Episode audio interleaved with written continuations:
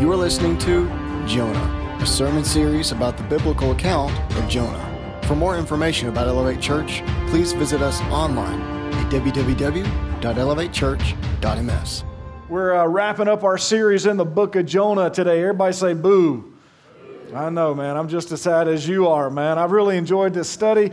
Really enjoyed looking at this uh, book. I really have. And so, as we as we continue in this message in this series, I want to talk to you about a message today titled "God is." God is. And as we start, I got to thinking, you know, I've been in ministry now for about 17 years, 17 years, and uh, there have been some good times in ministry, and there have been some frustrating times in ministry. And I know that's just how life is. Like, I'm sure if you're here today, you would admit that you've had some, some tough times in life, right? And then you've also had some, some bad times in life. There are good seasons and bad seasons. And I think that God allows those bad times and those bad seasons to happen in our life sometimes so that we don't think more highly of ourselves than we ought to. The Bible says that we are fearfully and wonderfully made. So we're designed physically in such a way that it's kind of hard for us to pat ourselves on the back, but it's also hard for us to kick ourselves in the butt. You know what I mean? But we still try to do both of those things. And uh, I remember when I was first starting out in ministry, when I was first starting out as preaching, I was a, a youth pastor at a, at a Baptist church, and occasionally uh, the pastor would let me preach on a Sunday night. And I remember after I preached my first sermon at that church, I had one of the members come up to me after the service was over, and he shook my hand and he said, Robert, I just want you to know you're a model preacher. You're a model preacher. And so, you know, when I heard that being about 20 years old, I mean, that, you know, that kind of kind of did something for me. You know what I mean? Kind of gave me a, a sense of pride. And so I would continue to preach. And after every sermon that I preached, that, that guy, he'd walk up to me and he'd say, Robert, I just want you to know you're a, a model preacher. You're a model preacher. Well, uh, you know, then, then, I, then I met Amanda. And so Amanda would come and she would listen to me preach. And my wife, just so you know, she has uh, permission to be completely honest with me about my sermons. She tells me when they're good and she tells me when they're bad. And uh, she lets me know what I said wrong and what I said maybe right. Uh, but I remember Amanda, I met Amanda, and so uh, she came and she heard me preach at that church. And so after I preached, I kind of went up to Amanda and I was like, So, uh, so, what'd you think about that message? What'd you think about the message? And so Amanda said, Well, it, it was okay. And I was like, it was okay. I mean, I kind of took, I kind of took that hard. You know what I mean? And so I was like, Amanda, what do you mean it was okay? I don't think you know who you're talking to. You know, I said, I said, I've, I am a model preacher. I'm a model preacher. And she said, What are you talking about? I said, Look, after every sermon I've ever preached here at this church, Mr. Ozine, he walks up to me and he says, Robert, you're a model preacher. And she says, Well, do you even know what that means? And I was like, Yeah, I know what that means. And she said, Well, then, then what does it mean? And I was like, I ain't telling you, you're being mean to me. You know what I'm saying? You, you're being mean. And so this is before, you know, this is before you had Google on your cell phones. You know, this was a time in, in, in, in our history where you actually had to get a book and look things up. Anybody remember those times, you know? And so, and so when we got somewhere, uh, we, we, we finally looked that word up. And I don't remember what book it was that we looked that word up in, uh, but we opened up that book and we found the word model, uh, the dictionary, and right there beside that, that word was, was the definition. It said model, a cheap imitation of the real thing. And, and so I'll never, I'll never forget that. And so the truth is, we live in a world that is full of counterfeits and is full, and is full of fakes. You can actually buy a fake Rolex. You can get fool's gold. You can get fake diamonds. You can get uh, fake sunglasses. Uh, how many y'all have ever played that game, Jenga? You know, Jenga, I love that game. It's like this block game, and you pull these blocks out of this wooden structure, and you try to stack the wood piece right back on top of it without it falling over, and people are going, Jenga, Jenga. Anybody know what I'm talking about? Come on, come on, you let it. Well, I remember when Amanda and I first got married, man, we were so poor, we couldn't afford Jenga. You know what I mean? But we got the knockoff brand. It was called Jumbling Tower. You know what I'm saying? And so the blocks were all different sizes sizes, but it just didn't sound the same. Just saying jumbling tower, jumbling tower. Anyway, but we can, we can even, so there's a knockoff of everything out there. We live in a world, again, where, where people and things really do look good at playing the role of the real deal. And in the book of Jonah, after all that Jonah has gone through, after everything he's experienced, when we think about the fact that he has gone from being rebellious to surrendering to, to God's will, when we think about how God was merciful to Jonah, when we think about how God didn't allow Jonah to, to drown and, and how he actually sent a fish to swallow Jonah, and when we think about the fact that God didn't allow Jonah to stay in that fish forever, when we think about the fact that God had that fish vomit Jonah up on dry land, when we think about all that he's gone through, you'd think that the last chapter in the book of Jonah that you and I would see someone who is the real deal. You'd think that this is someone who knows that God not only loves him, but that God loves all people. You'd think that since Jonah had been transformed by the grace and mercy of God, that he was not just playing a role now, that he really was, again, the real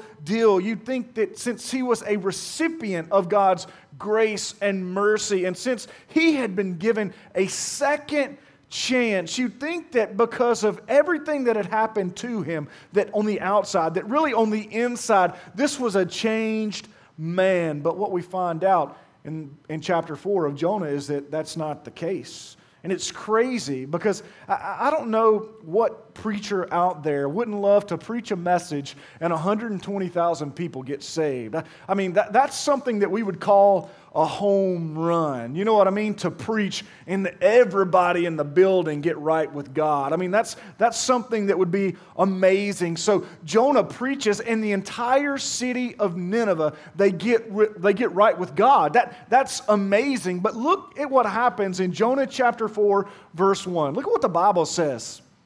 It says, But Jonah was greatly displeased and became furious.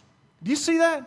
I mean, people, wicked people, evil people, people who have jacked up lives, people who have messed up lives, man, they are seeking God. They're trying to get things right. And Jonah is greatly displeased. He's, he's not just mad, he is furious, probably screaming, probably shouting, probably pulling out what little hair he has left after he spent all that time in that fish with all its acid in its body. So, why in the world, man, why in the world is Jonah so mad? Why?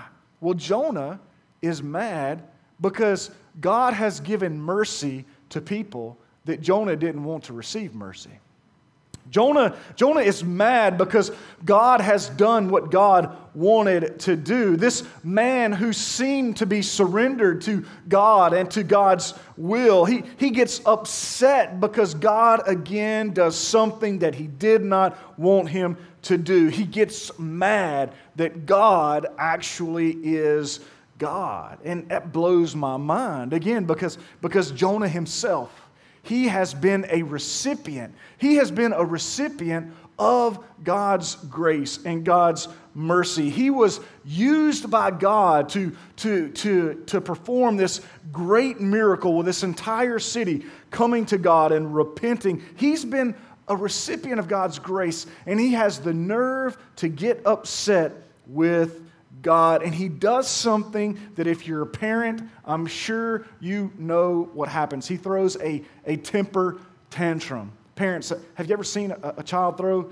a temper tantrum. I mean, I mean, it really, it really happens. I remember being down at the Cracker Barrel one day, man, and we were we were there, me and Amanda, and we even had our kids, and so so we're there, and there was this child that I guess wanted a toy, and the mom said, mom said no, and so the kid started stomping his feet, and he started screaming, I want this toy, and the mom again said no, and so after she said no a second time, the kid fell out on the floor, ah, was screaming and, and the mom is just so calm as she can be. She's saying, Get up. Get up. I'm going to leave you there. Get up. Don't make me call, don't make me say it again. Get up. Get up. I looked over at Amanda, man. I said, "Amanda, will you go over there and hit? I mean, I mean punch. No, no, no. Will you go over there and kick that mom in the face for not disciplining her child? You know what I mean?" And Amanda said, "Well, I would, but I can't kick that high." You know what I'm saying? But in all seriousness, man, that kid, that kid was throwing a temper tantrum all because he didn't get his way, all because he didn't get what he wanted. And if you were watching that situation, you would look at that child and you would say, What in the world is that child's problem? But let me ask you this Have you ever thrown a temper tantrum? Have you? Have you ever thrown a Holy Ghost temper tantrum? You know, where you get upset with God because He does some things that you don't appreciate. Have you ever have you ever been there? I think we all have. And as we continue to look in Jonah chapter 4, we're going to see what the problem is. Jonah Jonah's mad because God did some things that Jonah didn't want him to do.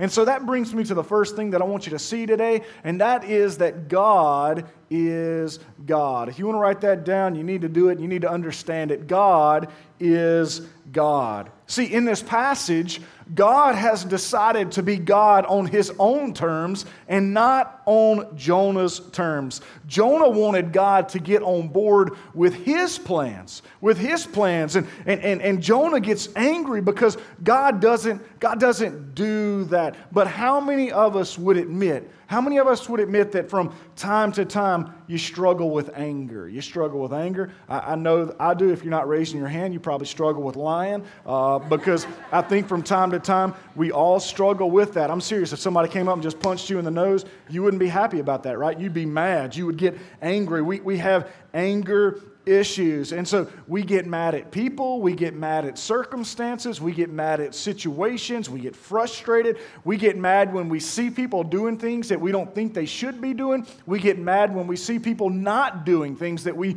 we should, they, they sh- we think that they should be doing. And so again, we get frustrated, we get disappointed, we get angry. Well, the Hebrew word for angry, for anger, means to make hot.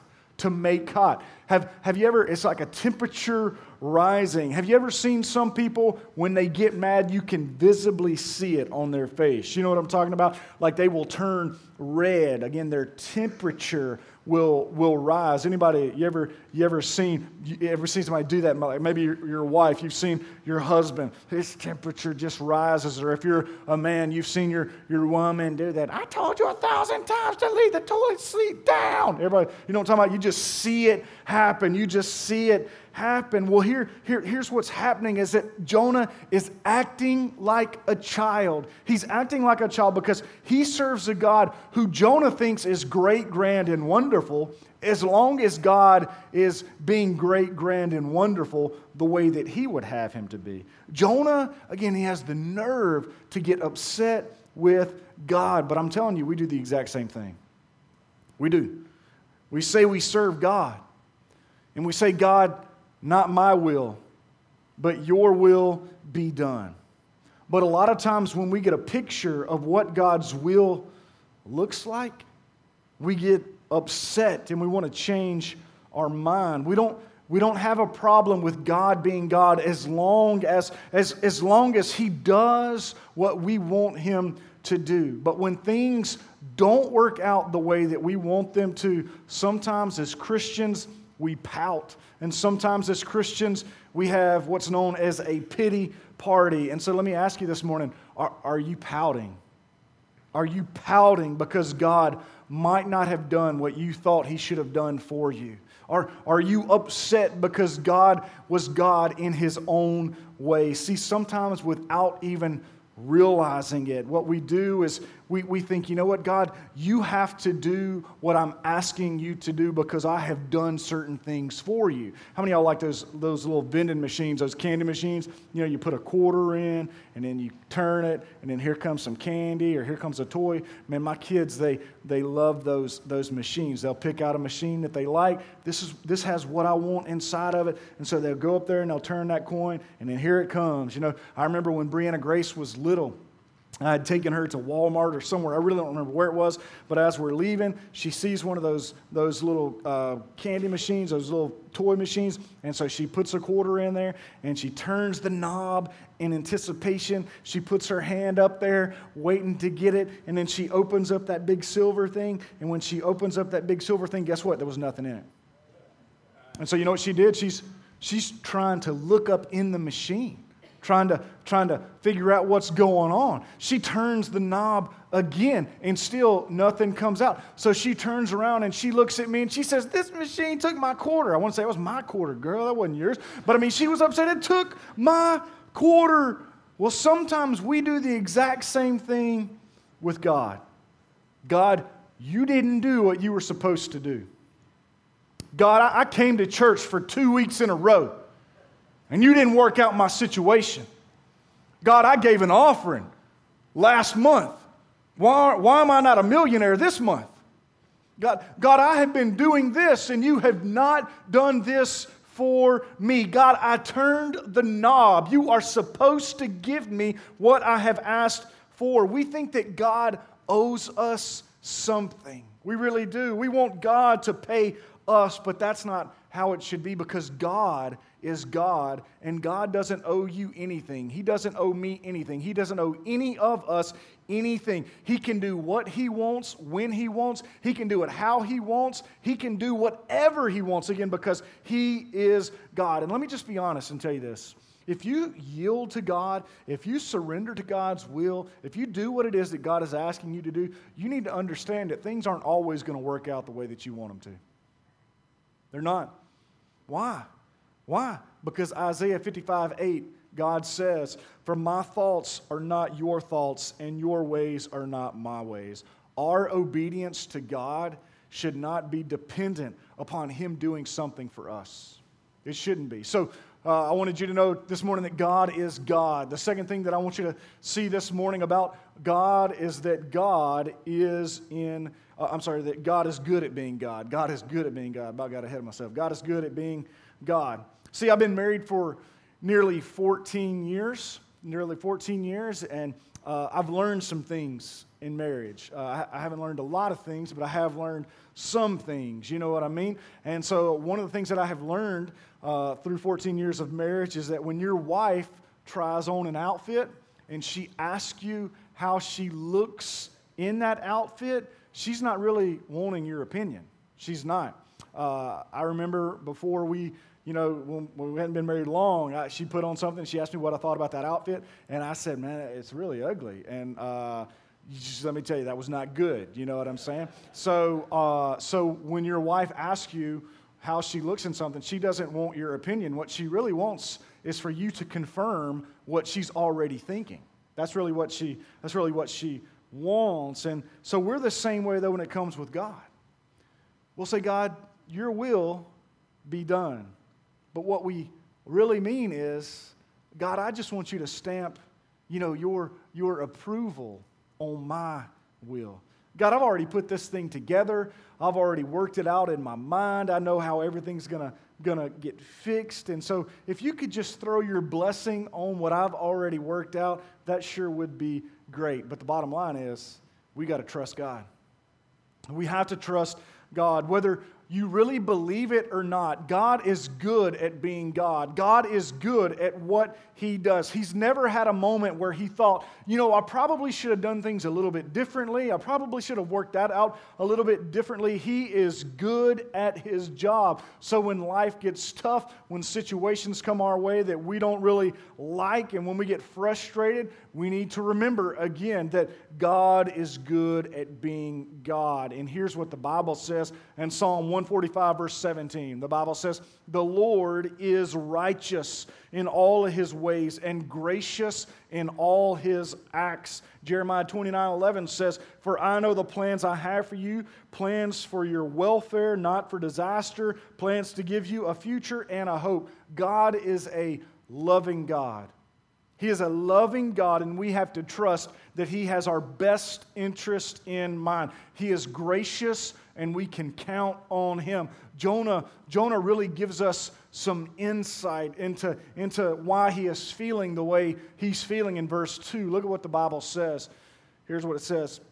He prays, Please, Lord, isn't this what I said while I was still in my own country? That's why I fled toward Tarshish in the first place.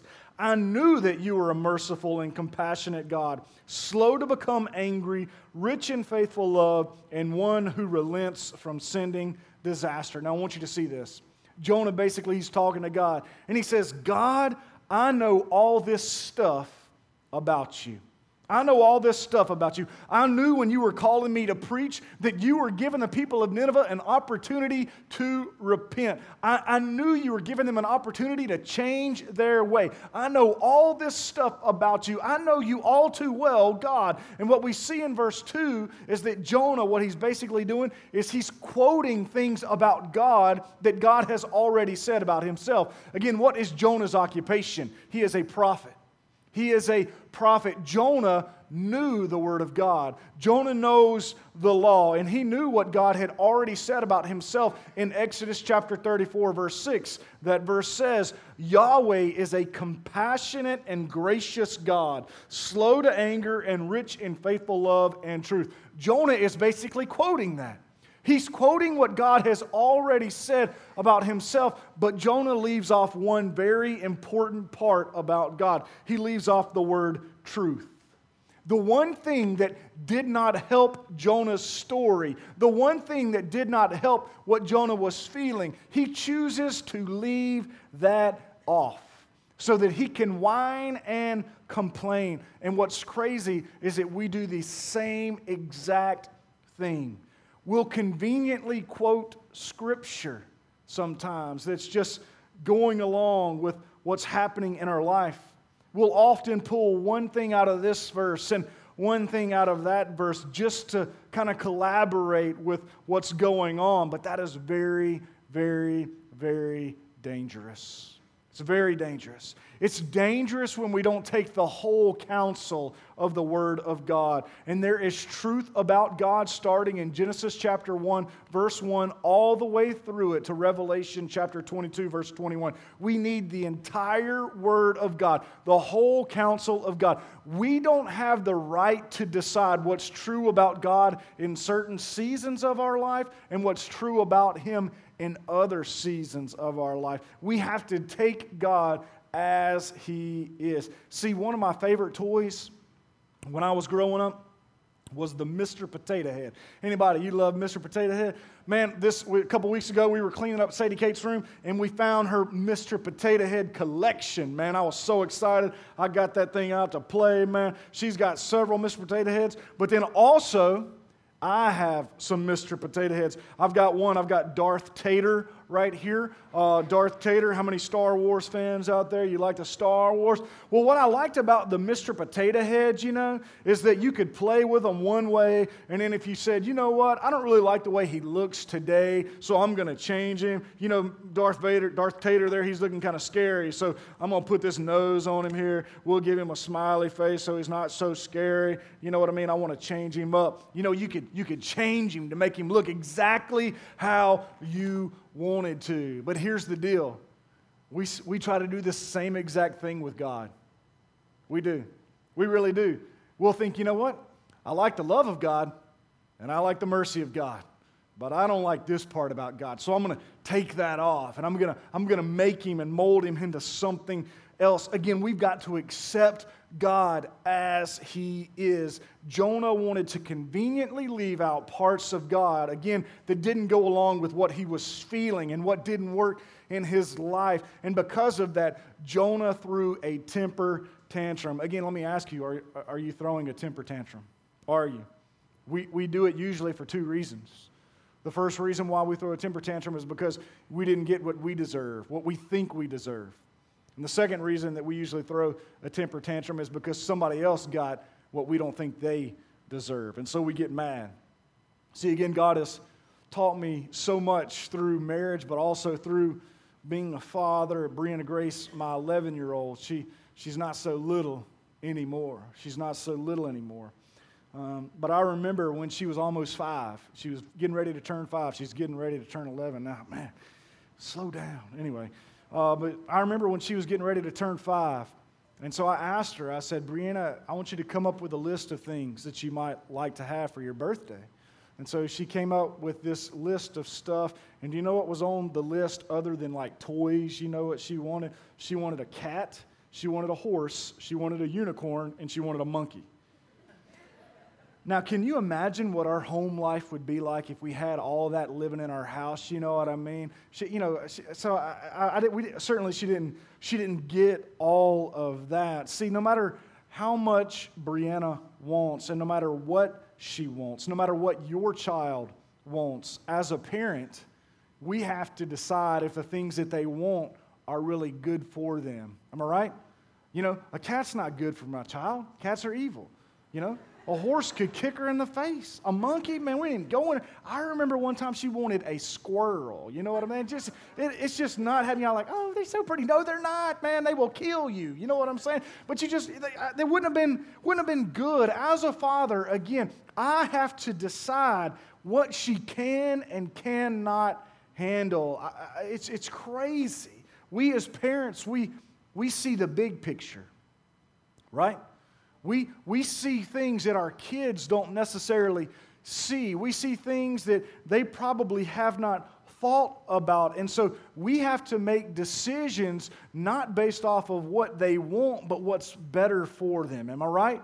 And it's the same way, it's the same way with God. But see, what we've got to decide, see, Brianna, she's got to decide in her life if she's going to be happy with what she did receive or if she's going to be so focused on what she didn't receive that she misses the beauty of what she has been given right and so and so we've got to we've got to do the same thing in our in our own life see sometimes we're so focused on what god has not given us that we miss the things that he he has given us. And so I, I want you to know that even if God didn't do anything else for you or anything else for me, He's already given us so much more than we deserve. And we serve a God who is a good God. We serve a God who is good at being God. We serve a God who loves us. And we serve a God who has thought through some things that we really haven't thought through. He sees the big picture. As I look back over my life, I'm thankful that God didn't give me some of the things that I asked for. I am. Because had He given me some of those things that I asked for, I might not have met Amanda. I might not have had Brianna Grace. I might not have had Sadie Kate. I might, I might not have had a whole lot of things that, that I love in my life right now. So we need to thank God for some of our unanswered prayers, some of the things that He did not give us. And so when we do pray, though, you can say, God, Here's what I want. Here's what I'm asking you to do. But if you don't do what I'm asking you to do, I'm trusting that you're going to do something better.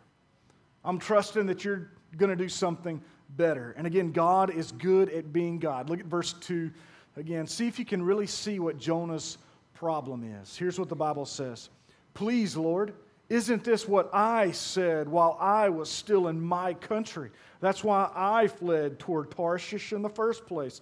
I knew that you were a merciful and compassionate God, slow to become angry, rich in faithful love, and one who relents from sending disaster. Do you, do you see where Jonah's problem is? Jonah has a problem with I, I, I, I. And what I want you to know is that I is always in the middle of sin. Your anger for God, my anger for God, it, it, it, always stems from, from pride, from us being more concerned with ourselves. And when we think about what we want and where we, when we think about how things should work out, instead of God's glory actually being seen through us, that's where our anger comes from. Jonah is, is talking about what matters to him. And, and God has to teach Jonah something that he often has to teach us, and, and that is that it's not about you. It's not about me. I mean, we want it to be about us. We do. But it's not. It's not about us. Look at verse, look at verse 4. It says, The Lord asked Jonah, Is it right for you to be angry? He asked Jonah the same thing in verse 9. God, God says, Do you really have a right to be angry? And that brings me to the last thing that I want you to, to see today. God is God. God is good at being God. But the third thing is this, and that is God is in control. God is in control. He's always in control. God looks, I mean, Jonah looks at all that God has done for him and he turns his nose up to God. He turns his nose up to me. He gets angry. And God says again, Do you really have a reason to be angry? Do you? See, if you and I were really to be honest, sometimes we get angry at God just like Jonah did, and we turn our nose up to him. You say, I would never do that, but we do it all the time. See, really, if you turn your nose up at someone else, you know what you're doing? You're turning your nose up at God because who are, who are we made in the image of? We're made in the image of God. We really, we really are. And so sometimes, again, we turn our nose up to God because we think we know what's best. We say, God, you need to listen to me. But you know how God is? God always has a way of kind of putting us in our place. He does. He, he did it to Jonah, he did it to Job, he did it to a lot of people in the Bible. I want you to see what happens. Jo- Jonah, again, he's mad that God didn't do what he wanted him to do. And so look at verse 5. The Bible says this Jonah left the city and sat down east of it. Jonah's like, I'm getting away from here. I'm going to take care of myself. I don't need you. I'm getting away from here. And watch what happens. He made himself a shelter there and sat in its shade to see what would happen in the city. Then the Lord appointed a plant, and it grew up to provide shade over Jonah's head to ease his discomfort. Jonah was greatly pleased with the plant, not God. When the dawn came the next day, God appointed a worm that attacked the plant, and it withered. As the sun was rising, God appointed a scorching east wind. The sun beat down so much on Jonah's head that he almost fainted and he wanted to die. Do you know what, you know what God is doing right there? God is showing Jonah, I'm in control. I'm in control. It's not you, I'm in control. And so, again, when we're upset and when we're frustrated, when things aren't working out the way that we really want them to do, we need to take some comfort in the fact that God is God, God is good at being God, and God is in control. And so, look at verse 9. The Bible says this Then God asked Jonah, Is it, is it right for you to be angry? Is it right for you to be angry about this plant? Yes, he replied, It is right. I'm, I'm angry enough to die. So the Lord said, You cared about the plant, which you did not labor over and did not grow. It appeared in a night and perished in a night. Should I not care more about the great city of Nineveh, which has more than 120,000 people who cannot distinguish between their right and their left, as well as many animals? See, I'd like to tell you that the book of Jonah ends with everybody living happily ever after. I'd like to tell you that. I'd like to tell you that the story has a great ending. I mean, the story has a, a great beginning. There's a lot of excitement. There's a lot of excitement, but, but there's really no closure at the end. No Hollywood studio would really pick this up for a movie because you would go and watch the movie, and basically the movie would just end. You wouldn't know what happens. You wouldn't know if Jonah chose to be obedient to God. You wouldn't, you wouldn't know if Jonah chose to continue to rebel. You wouldn't know what happened. See, see, see, I hate those cliffhangers that they give you in movies. You know what I mean? When you're watching a certain television show and it's getting good, something's about to happen, and then it's like, tune in next week. Y'all know what I'm talking about? Man, if you watch The Walking Dead, man, this past season, the season finale, I was like, what happened? What happened? I hate that. I hate that. I hate that. Well, the book of Jonah ends, and you just don't know what happened. But here's what I want you to see is that how Jonah responds or how he responded? That's not the issue of the book. The issue is how are we going to respond?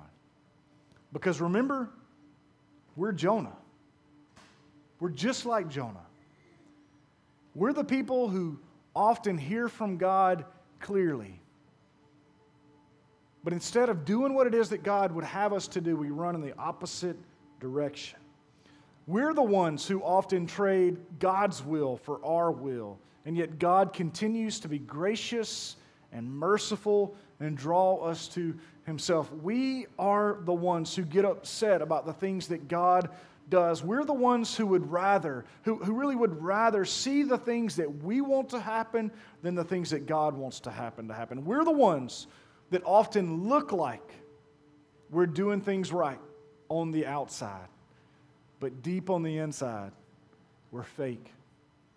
We're counterfeit. We're just playing a part. And what we see happening in the book of Jonah is that the ending is left up to you, and it's left up to me.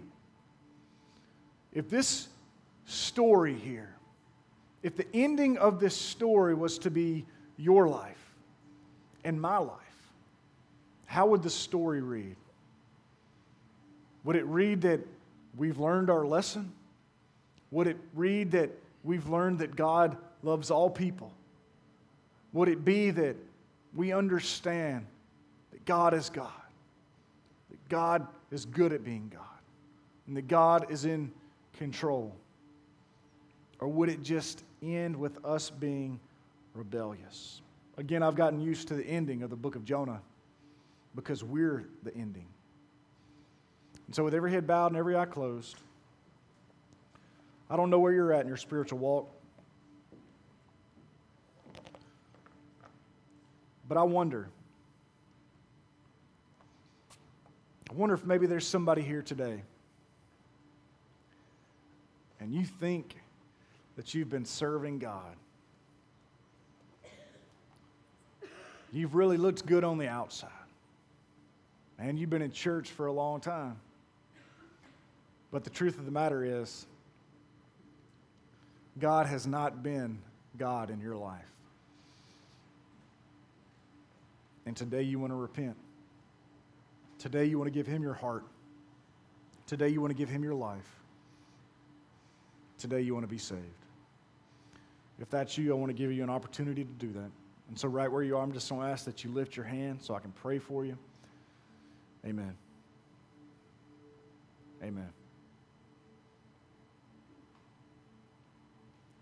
If you raise your hand, I'm going to ask right where you are that you pray this. Father, today, I repent of all my sins. And Father, I ask